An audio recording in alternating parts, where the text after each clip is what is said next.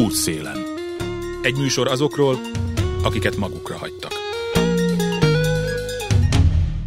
Jó napot kívánok, Józsa Márta vagyok. Tárt kevelemben reszket a kóc, értett szenved a Jancsi bohóc. Vörös Sándor a Paprika Jancsi Szerenádja című verséből ismerjük ezt a két sort. A mai főszereplőink sem többet, sem kevesebbet nem tesznek annál, mint hogy igyekeznek mosolyt csalni azoknak az arcára, akik félnek, szenvednek, vagy éppen nincsenek abban a helyzetben, hogy valaki törődjön ezer bajuk mellett a kedélyállapotokkal is. Ők a piros orbóhoz doktorok, küldetésük, hogy humort és nevetést vigyenek az arra rászorulók életébe. Az alapítvány 27 speciálisan képzett előadóművésze jelenleg 13 gyerekkorházban és 3 idős otthonban dolgozik, és évente közel ezer alkalommal viszik el a gyógyító nevetést ezekre a helyszínekre. Mindig is törekedtek az országos jelenlétre. Budapesten kívül öt vidéki városban, Győröt, Miskolcon, Pécset, Nyíregyházan és Törökbálinton is heti rendszerességgel látogatják a gyerekgyógyászati intézményeket, legalábbis akkor, amikor a vírus nem szól közbe, vagy éppen, hogy akkor is. Az alapötlet, ma már talán mozgalom, egy New Yorki bohóztól származik, ő hozta létre 1986-ban az első kórházi bohóc terápia részleget. Az a pillanat inspirálta, amikor beteg testvérét látogatta meg a kórházban. Pillanatok alatt kiderült, hogy mekkora szükség van mindenre. Ma már a világ számos országában öltenek piros orrot a bohóc doktorok. A Magyarországi Piros Orr Alapítványt 1996-ban alapította az osztrák Rote Nasen szervezet. Ma már a magyar szervezet is tagja a Red Noses International nemzetközi Piros Orr szervezetnek, Ausztriával, Csehországgal, Horvátországgal, Lengyelországgal, Litvániával, Németországgal, Palesztinával, Szlovákiával és Szlovéniával együtt. A lényeg, hogy a kórházakban rendszeresen vizitáló bohóc doktorok humorral, nevetéssel és közös játékkal oldják fel a speciális helyzetek okozta szorongást és a lehangoltságot. A nevetés, érvel az alapítvány honlapja, sokoldalú jótékony élettani hatásai már a közismertek, az emelkedő endorfin termelődés és az ellenállóbbá váló immunrendszer nagyban hozzájárul a betegek gyógyulásához. Ugyanilyen fontos a bohoz doktori vizitek kedvező lélektani és szociális hatása. A gyerekek örömteli, kreatív közösségi élményekhez jutnak az olykor hónapokig elhúzódó kezelések során. Amíg a betegség elszigeteli a gyereket a kapcsolataitól, addig a bohoz doktorok a színes külvilágot és a felszabadultságot jelentik számukra. A piros ordoktorok piros napja 1996 Mikulásakor volt, ekkor kezdődtek meg a bohoz doktori vizitek a Semmelweis Egyetem egyes számú gyerekgyógyászati klinikáján, az alapítvány indulása és sikertörténete egybefort az intézménnyel, amely elsőként szavazott bizalmat a gyógyító nevetésnek. Útszélen. Biztos önök közül is sokan kaptak nemrég levelet a bohóz doktoroktól, amelyben arra kérnek bennünket, hogy figyeljünk oda erre a kezdeményezésre, és támogassuk is. Horváth Sarródi Laura, a Piros Orr Bohóz Doktorok Alapítvány kommunikációs munkatársa azt mondja, most, hogy újra tombol a járvány, most sem szünetel a munkájuk. Minél több a baj, annál nagyobb szükség van rájuk, és persze a támogatóikra is. 20 valány éve létezik ez az alapítvány, de úgy gondolom, hogy ez az elmúlt másfél-kettő teljesen más működést eredményezett, mint amilyenek a korábbiak voltak. Hogy vagytok most, hiszen megint csak a járványnak a közepén, elején nem tudom én milyen vagyunk. Köszönjük szépen, jól vagyunk, igen, a Pirosor Bohóc Doktorok Alapítvány 1996 óta működik Magyarországon, és hát igen, ahogy mondtad, nyilván más volt ez az elmúlt két év, de sokban viszont ugyanaz, ugyanis a fő célunk, ami missziónk, az nem változott, és szerintem aktuálisabb, mint valaha. Mi azt mondjuk, hogy a nevetés gyógyít, és erre a mindennapokban, a hétköznapokban is óriási szüksége van mindenkinek.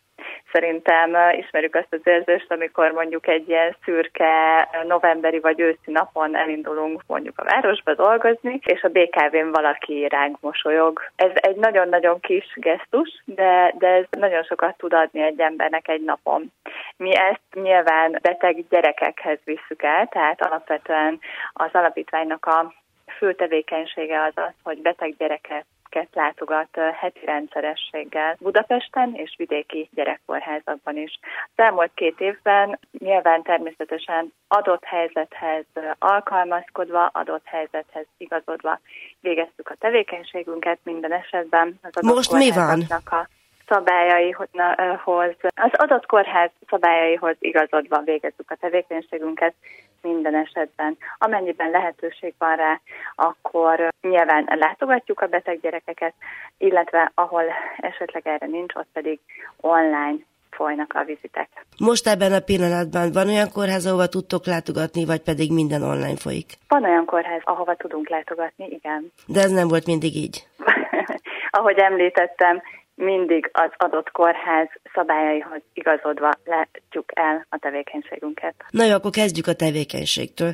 Tehát honnan jött az ötlet? Ha jól tudom, akkor ennek vannak nemzetközi hagyományai, nemzetközi vonatkozása is. Tehát minek alapján alapult meg a Magyarországi Pirosorbohoz Doktorok Alapítvány? Igen, a Pirosorbohoz Doktorok Alapítványt az osztrák Róta Nelzen szervezet hozta tulajdonképpen el Magyarországra, és um, ez azóta tulajdonképpen teljesen kinőtte magát tehát tagjai vagyunk a Nemzetközi Red Noses International szervezetnek, ami ma már 11 tagországot foglal magába, és um, tulajdonképpen ez Bécsi központtal működik. Fontos az, hogy egyrészt azt jelenti a bohóc doktorok számára is, hogy van egy központi bohóc doktor képzőhely, ahol tulajdonképpen ők továbbképzésekre járhatnak, workshopokon vehetnek részt, és egy abszolút professzionális művészeti munkába tudnak bekapcsolódni. Ugye fontos az, hogy a bohóc doktorok, ők képzett előadó művészek. Tehát úgy lehet valaki bohóc doktor, hogy elvégez egy körülbelül fél éves képzést, amiben nagyon sok minden van, vannak benne egészségügyi ismeretek, pszichológia, ismeretek, egészségügyi kommunikáció, és emellett nyilván nagyon sok művészeti workshop és képzés, de körülbelül fél év az, ami szükséges ahhoz, hogy egy bohóc doktor elmehessen a kórházba. Ezután sem áll meg a képzés, folyamatosan vannak továbbképzések itt Magyarországon is, úgyhogy ez egy örökké tanulós és változásban lévő folyamat. Nagyon sok bohóc doktorunk van velünk, 10-20 éve, illetve akár a kezdetek óta is. Jellemzően kik mennek el doktornak egyáltalán, hogy kerülnek hozzátok az emberek? Amikor szükség van új bohóc doktorokra, például egy bővítés miatt, amikor egy adott kórházba mondjuk, vagy egy adott új helyszínre tudunk menni, akkor hirdetünk egy bohóc doktor felvételit. És főleg előadó művészek, ahogy említettem, azok, akik hozzánk jelentkeznek, ehhez szükség van valamilyen művészeti háttérre mindenképp, és, és ők, ők azok, akik leginkább jelentkeznek hozzánk. Általában mindenkinek van egy fix munkahelye tulajdonképpen, és amellett pedig bejár a gyerekkorházakba, illetve ugye mi nem csak gyerekkorházakba járunk, ezért ezt érdemes megemlíteni, illetve nem csak ezek a heti rendszeres viziteink vannak. Vannak különböző egyéb programjaink is, akár kórházakban, például ahol műtét előtti előkészítésnél vannak ott a bohóc doktorok kora reggeltől, ez az intenzív mosolyprogramunk, de látogatunk sérült gyerekeket is a zenekaraván programunkkal, illetve például ilyen őszi-téli estéken meséket visznek a bohóc doktorok a gyerekekhez, akiknek bent kell tölteniük az éjszakát. Ők nem egy mesét mondanak el, hanem tulajdonképpen eljátszanak egy mesét, illetve egy ilyen esti történetet. Mi ez a zenekaraván? Zenekaraván.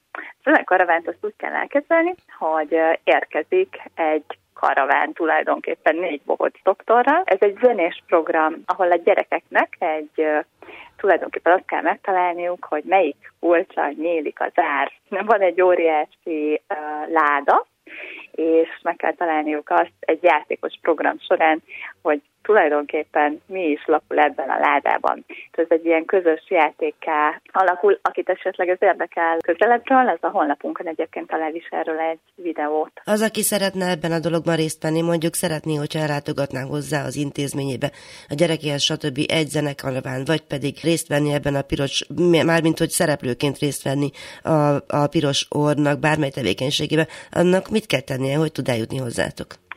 Ugye ez az fontos, hogy mi nem járunk ki például családokhoz, vagy, vagy otthonokba, tehát mi olyan gyerekeket látogatunk, akik vagy gyerekkorházban vannak, vagy valamilyen intézményben, akikkel kapcsolatban állunk. Tehát, hogyha egy intézmény szeretné azt, hogy meglátogassuk őket, akkor a www.pirosor.hu oldalon megtalálja az elérhetőségünket, és a, a kolléganővel felvéve a kapcsolatot tudunk egyeztetni. Mi minden esetben kórházakat egyébként szerződéssel látogatunk, meghatározott fix időpontokban, meghatározott dolgok alapján, tehát abszolút, amikor van erre lehetőség, hogy menjünk mondjuk új helyszínre, vagy egy új intézménybe, akkor egy hosszú egyeztetést követően nagy örömmel. Mit szoktak hozzátok szólni a kórházakban, intézményekben? Tehát hogy alakult azt gondolom, hogy amikor a kezdetek voltak, akkor hát ők is 96-ban esetleg meglepődtek, nem valószínű, hogy mindenki tudott arról, hogy ennek vannak előzményei. Igen, ez egy nagyon hosszú folyamat, azért most már így a 25 évet nézve. Tulajdonképpen ez a, az első bohocdoktori vizit, az az egyes számú gyermekklinikán volt Magyarországon, és hát igen, akkor még egy elég nagy meglepetést okozott az, hogy hűha itt bohocs doktorok jelentek meg, és itt fel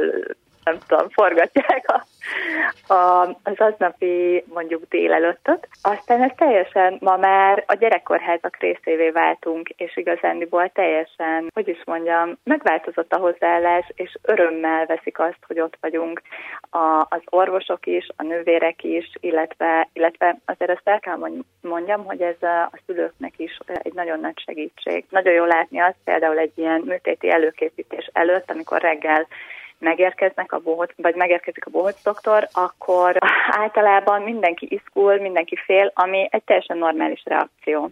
És aztán ahogy telik az idő, és be tud vinni a bohóc egy játékosságot, ez a szorongás és a félelem, ez nagyon-nagyon tud csökkenni, illetve mondjuk egy adott szobában ilyenkor a szülők is felszabadultabbak lesznek, elkezdenek beszélgetni egymással, bekapcsolódnak a játékba, akár nővérek és orvosok is bekapcsolódnak, tehát egy egész más hangulatban tud ezt telni, és abszolút ez a szülők visszajelzése is, hogy ők ezt örömmel veszik, és nagyon sokat jelent nekik, és aztán a gyerekek erről még otthon is beszélgetnek, szóval, hogy, hogy ez egy pozitív élmény. Mondj kérlek adatot, hogy körülbelül, hogy adatokat, hogy körülbelül hány bohoz doktor, hány helyen dolgozik, hány gyereket mhm. vidítotok fel hát egy évben? tudom elmondani, hogy az elmúlt, az elmúlt 25 év alatt több mint 400 ezer beteg gyerekhez jutottunk el, és jelenleg 34 bohóc doktorunk van, Úgyhogy szerintem ez egy elég nagy szám, és tényleg nagyon örülünk, hogy ennyi gyermekhez, illetve szülőhöz jutottunk el. Milyen visszajelzéseitek vannak? Gondolom, hogy azok a szülők, akik végigélték azt a stresszt,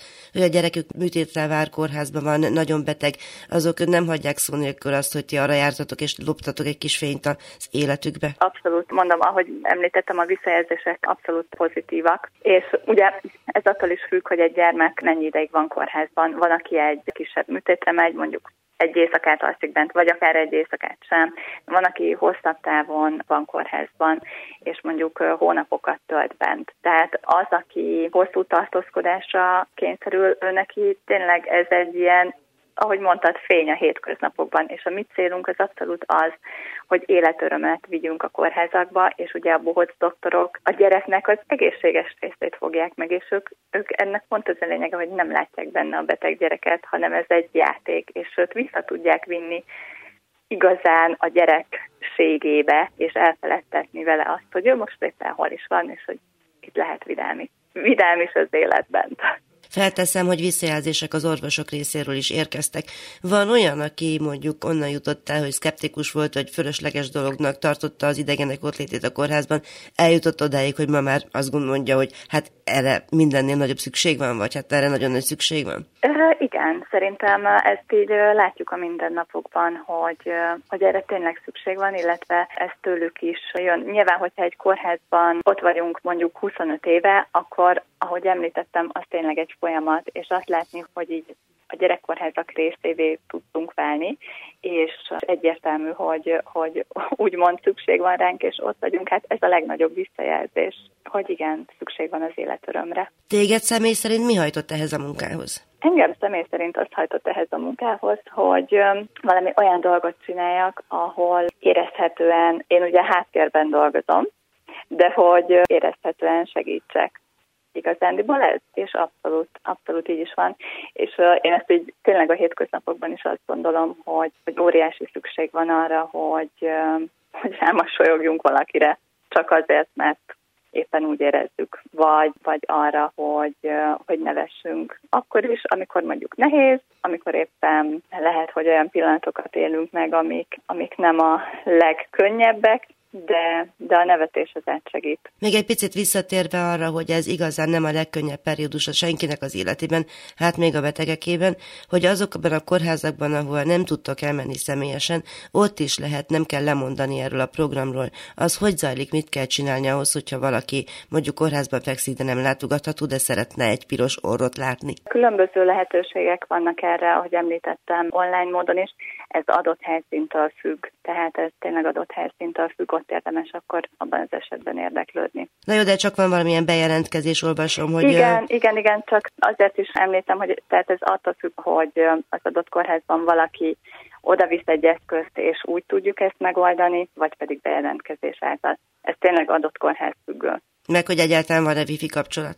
Igen, igen, általában egyébként ez biztosított. Miből él az alapítvány? Az alapítvány támogatásokból tudja magát fenntartani, illetve csak és kizárólag támogatásokból tartja fent magát adományokból. Főleg egyéni adományozóink vannak, akiknek ez, ezúton is nagyon szépen köszönjük ezt a rengeteg támogatást, amit biztosítanak, illetve fontos megemlíteni az adó 1%-ot, tehát a jövedelemadó 1%-ából. Minden évben én mindenkinek felhívom a figyelmét, hogy ezt ajánlja fel egy alapítvány részére. Ha mi vagyunk azok, akkor nagyon megköszönjük. Ez egy olyan lehetőség, ami semmiben nem kerül, viszont a non-profit szervezeteknek ez egy óriási segítség. Emellett nyilván vannak céges támogatóink, tehát olyan vállalatok, akik fontosnak tartják azt a tevékenységükben, hogy támogassanak egy ilyen célt, és a kérdés, hogy mi a legegyszerűbb módja annak, hogy támogassa valaki az alapítványt. Ma már lehetőség van arra, hogy online pár kattintással támogassanak bennünket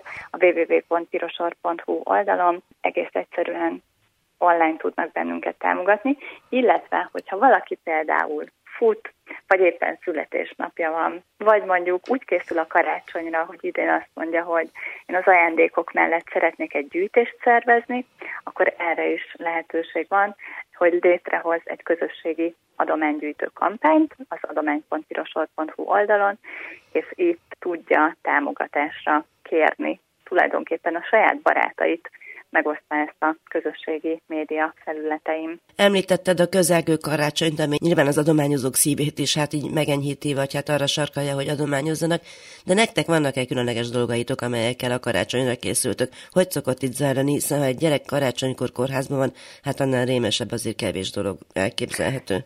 Igen, ugye mi minden évben, illetve az év úgy szoktuk mondani, hogy 365 napján igazándiból mindegy, hogy éppen húsvét van, vagy karácsony, vagy éppen milyen ünnepnap van.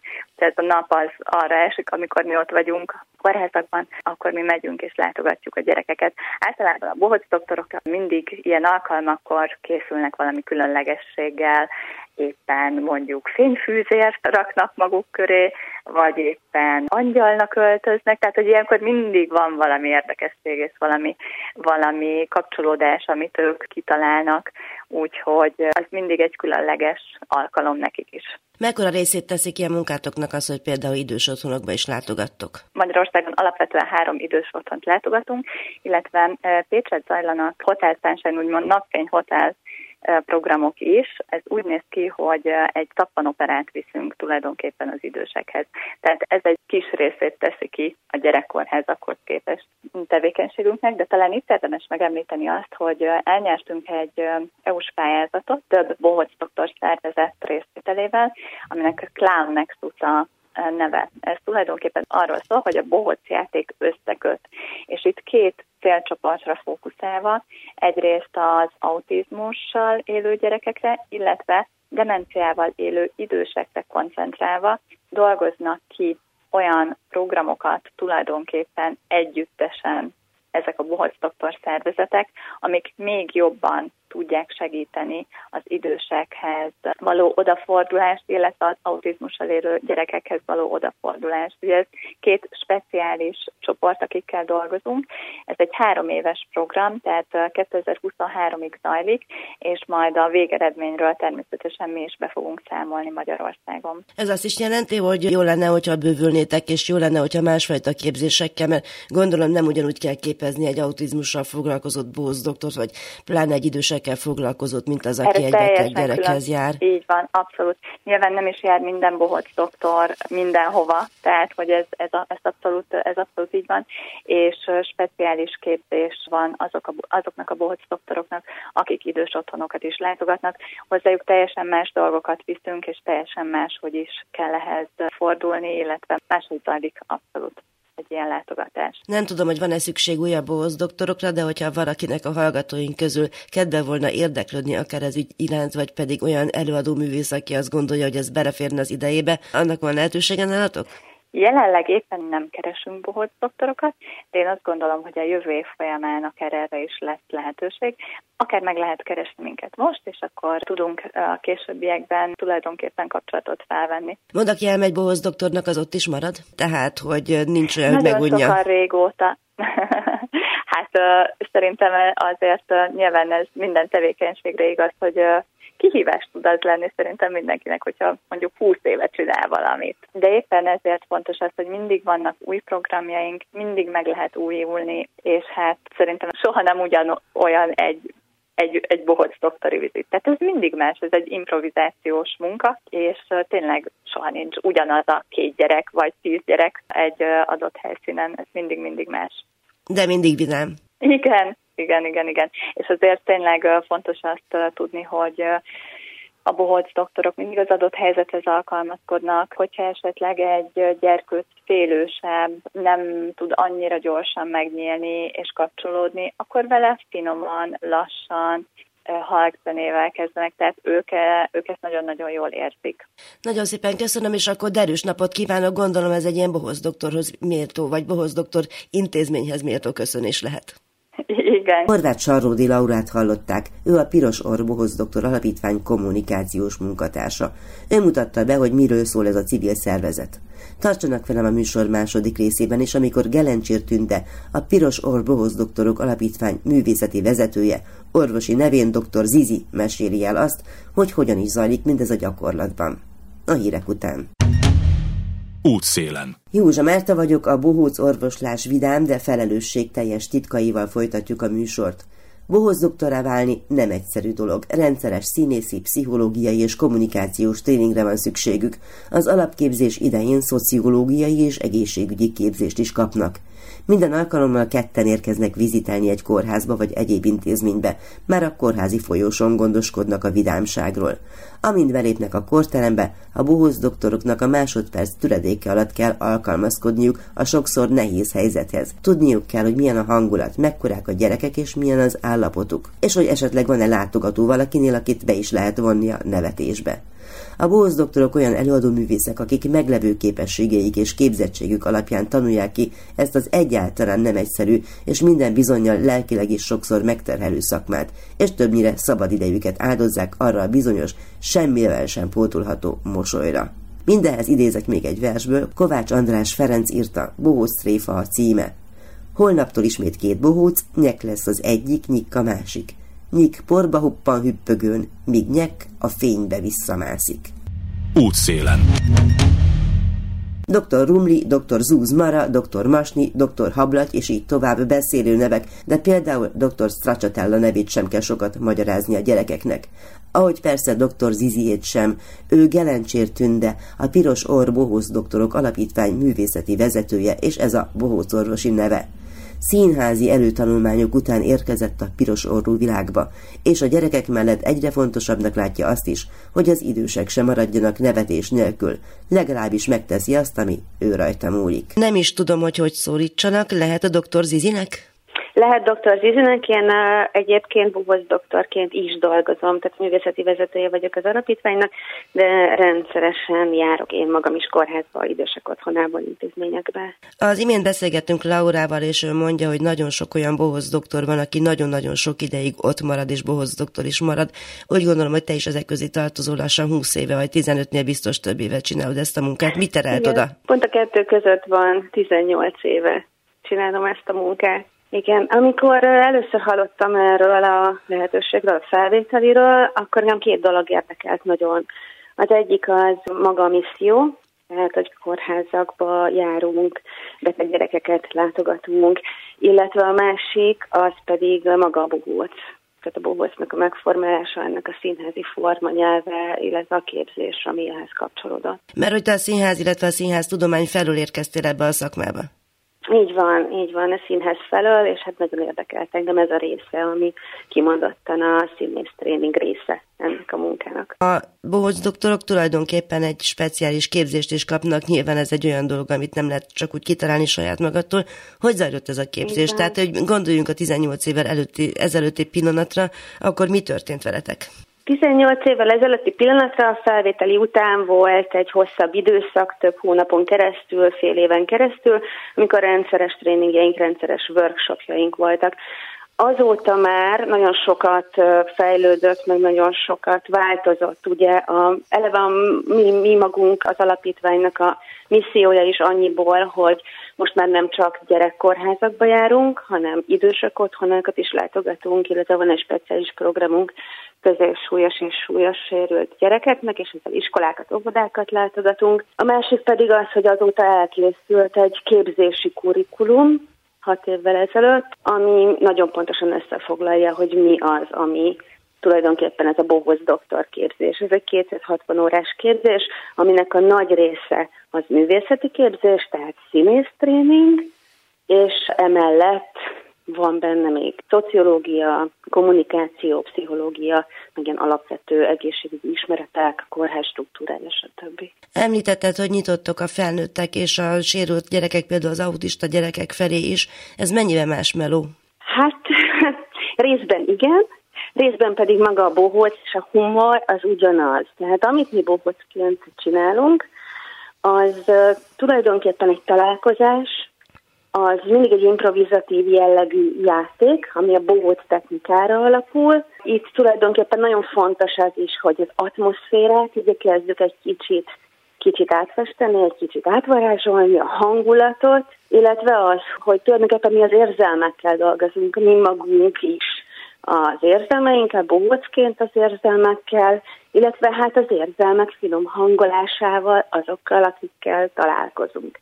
Ez tulajdonképpen teljesen ugyanaz mindenütt. Na most ez, hogy kikkel találkozunk, felnőttekkel, idősekkel, esetleg demenciával élőkkel, ez természetesen változtat azon, hogy hogyan és mit csinálunk.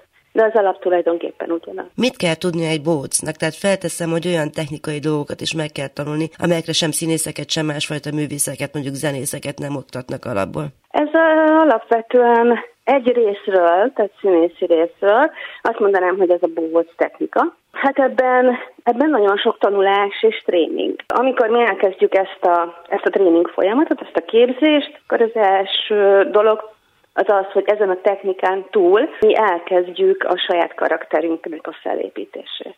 És ez azért is nagyon izgalmas, mert hogy ahhoz, hogy az, amit csinálunk, az tényleg hiteles tudjon lenni, ezzel tényleg őszintén tudjunk kapcsolódni, és tényleg, tényleg el tudjunk valami, valamit érni, ami nagyon őszinte, nagyon jelenlevő, tehát hogy jelen idejű, ahhoz tulajdonképpen az kell, hogy mi magunkból a lehető leghitelesebben formáljuk ezt meg a saját jellegzetességeinkkel, a saját hibáinkkal, és meg tudjuk mutatni az esendőségét, az emberi esendőségét.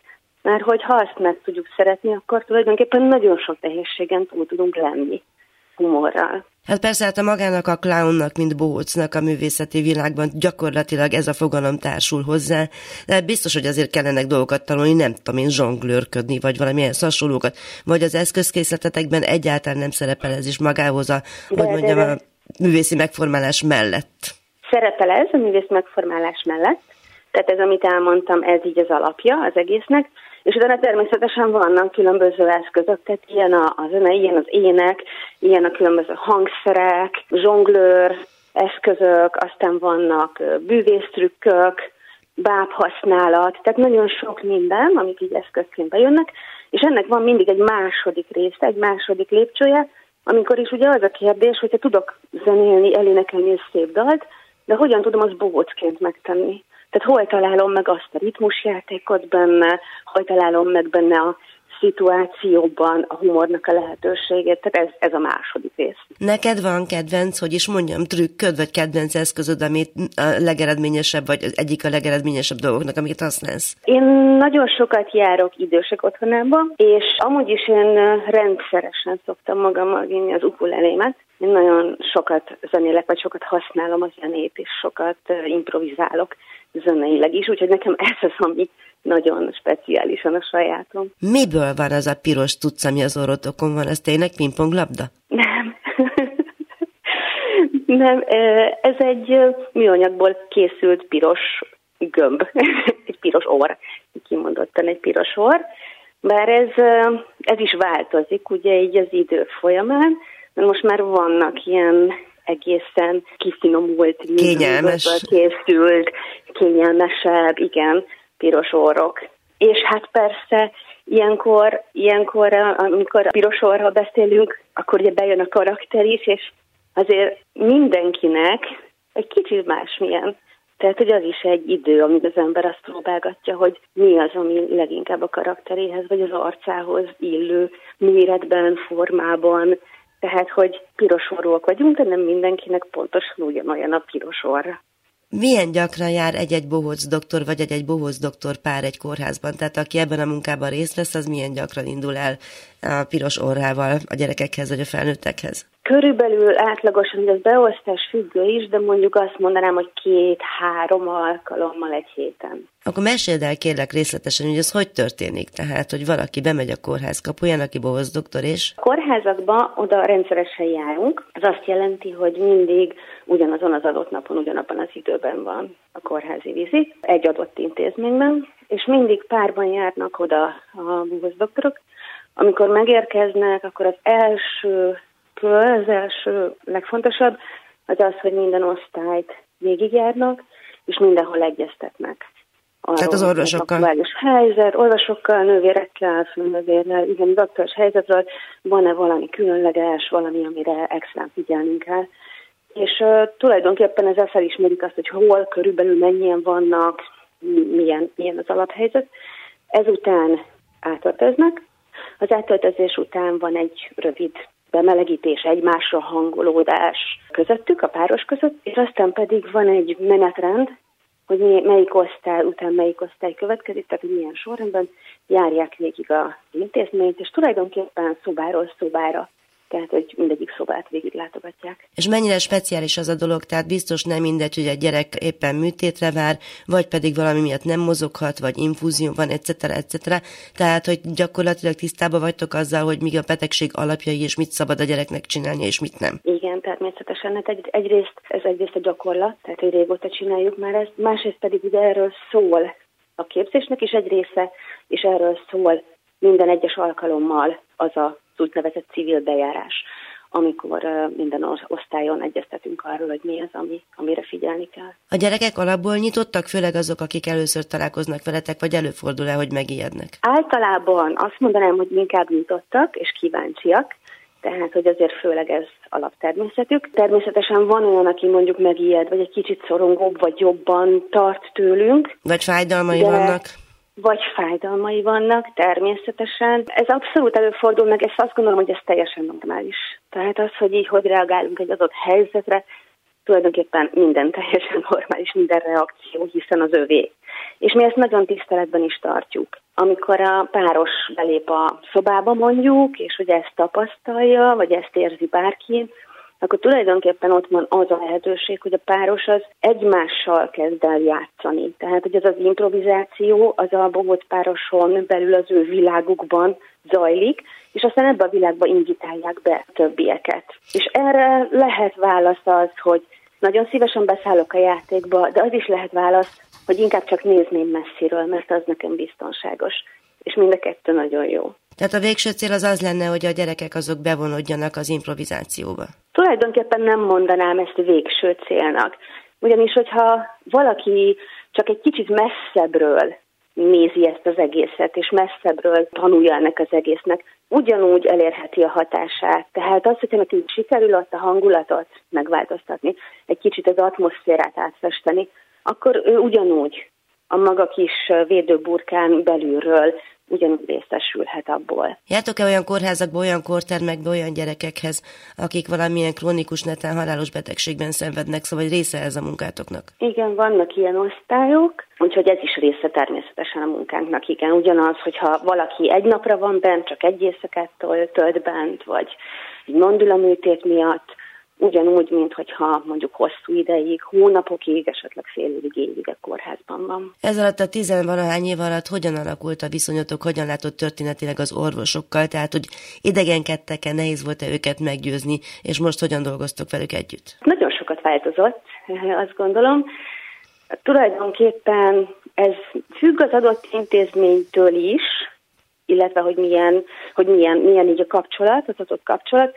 De így azt mondhatnám általánosságban, hogy sokkal inkább az együttműködésről szól a munkánk. Tehát mint ahogy régebben inkább voltunk látogatók, most sokkal többször van az, hogy, hogy, hogy kérdésekről beszélgetünk előtte, utána illetve együtt működünk, úgymond. Illetve hát elindult négy évvel ezelőtt egy speciális programunk a kórházakban, a gyerekkórházakban, ez az Intenzív Mosoly nevű program, ami kimondottan arról szól, hogy műtétre váró gyerekeknél, vagy CT vizsgálatra váró gyerekeknél kimondottan ezekhez a ezekhez a procedúrákhoz kapcsolódik egy bohóc doktor. Itt egy bohóc dolgozik, nem pedig párban, pontosan azért, hogy sokkal jobban tudjon együttműködni az orvossal, a nővérrel, és reggel, kora reggeltől délig ott van az osztályon, fogadja az érkező gyerekeket, végig kíséri őket az összes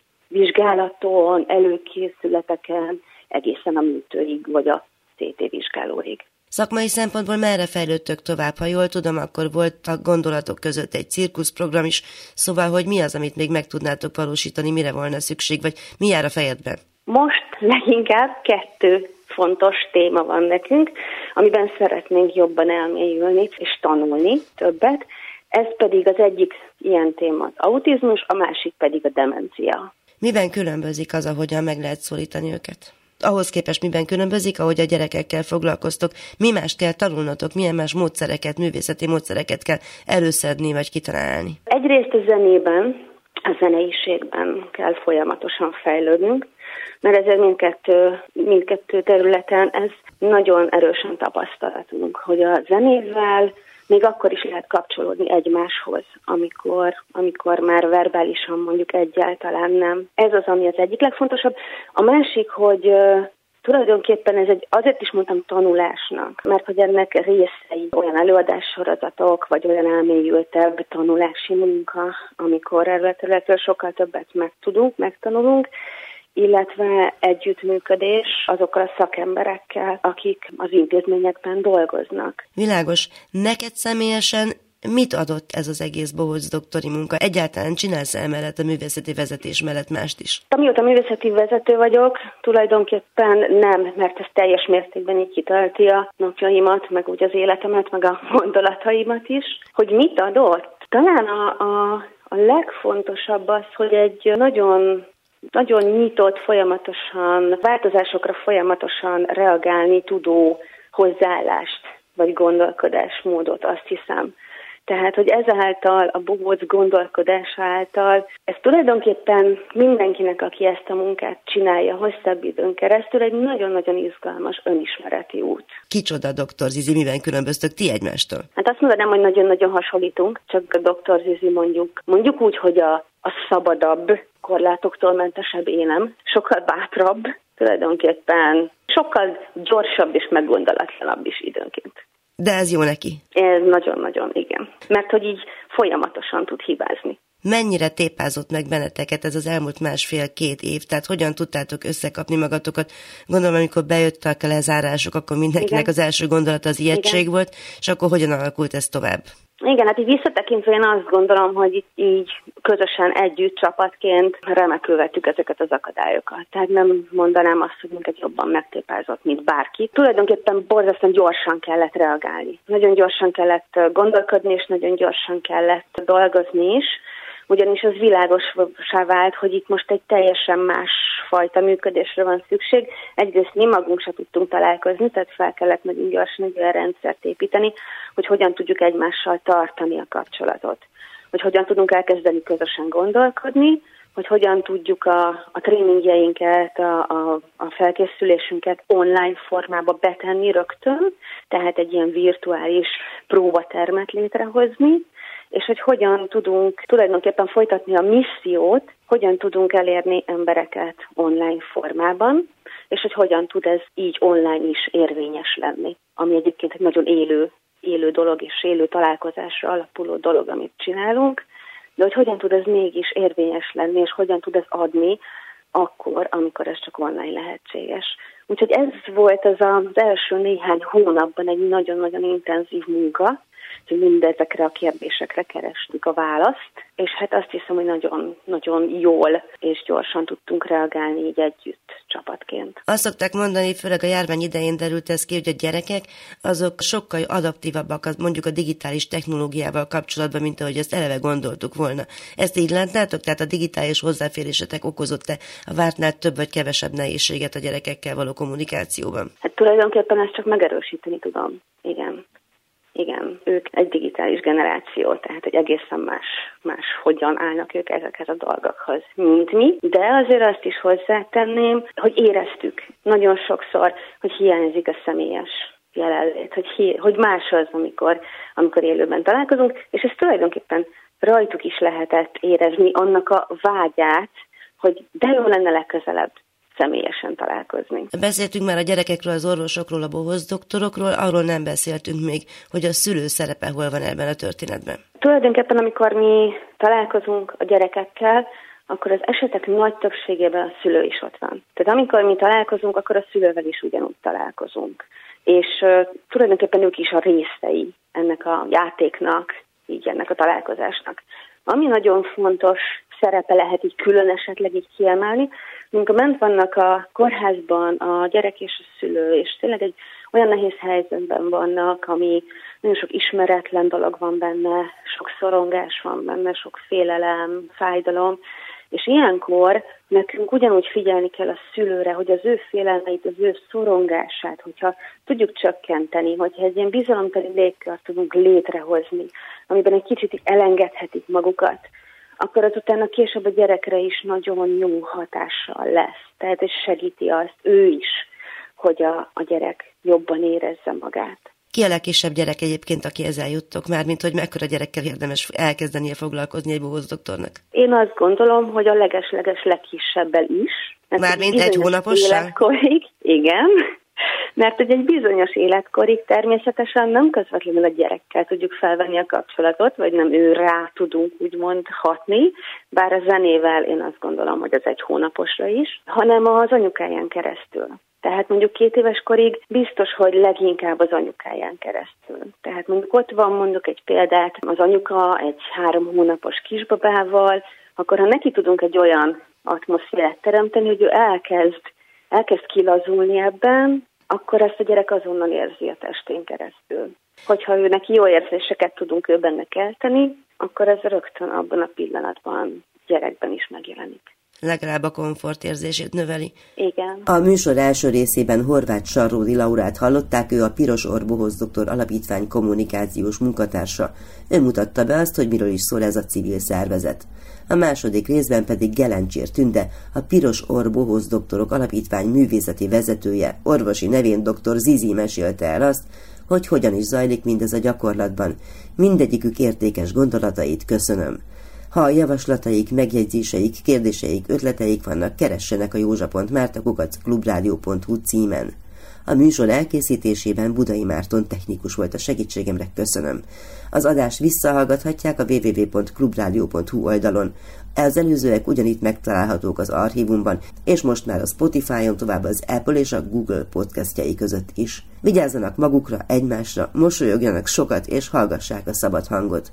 Várom Önöket a jövő héten is. Józsa Mertet hallották. Önök az útszélen adását hallották a Klubrádióban. www.clubradio.hu Hallgasson bele!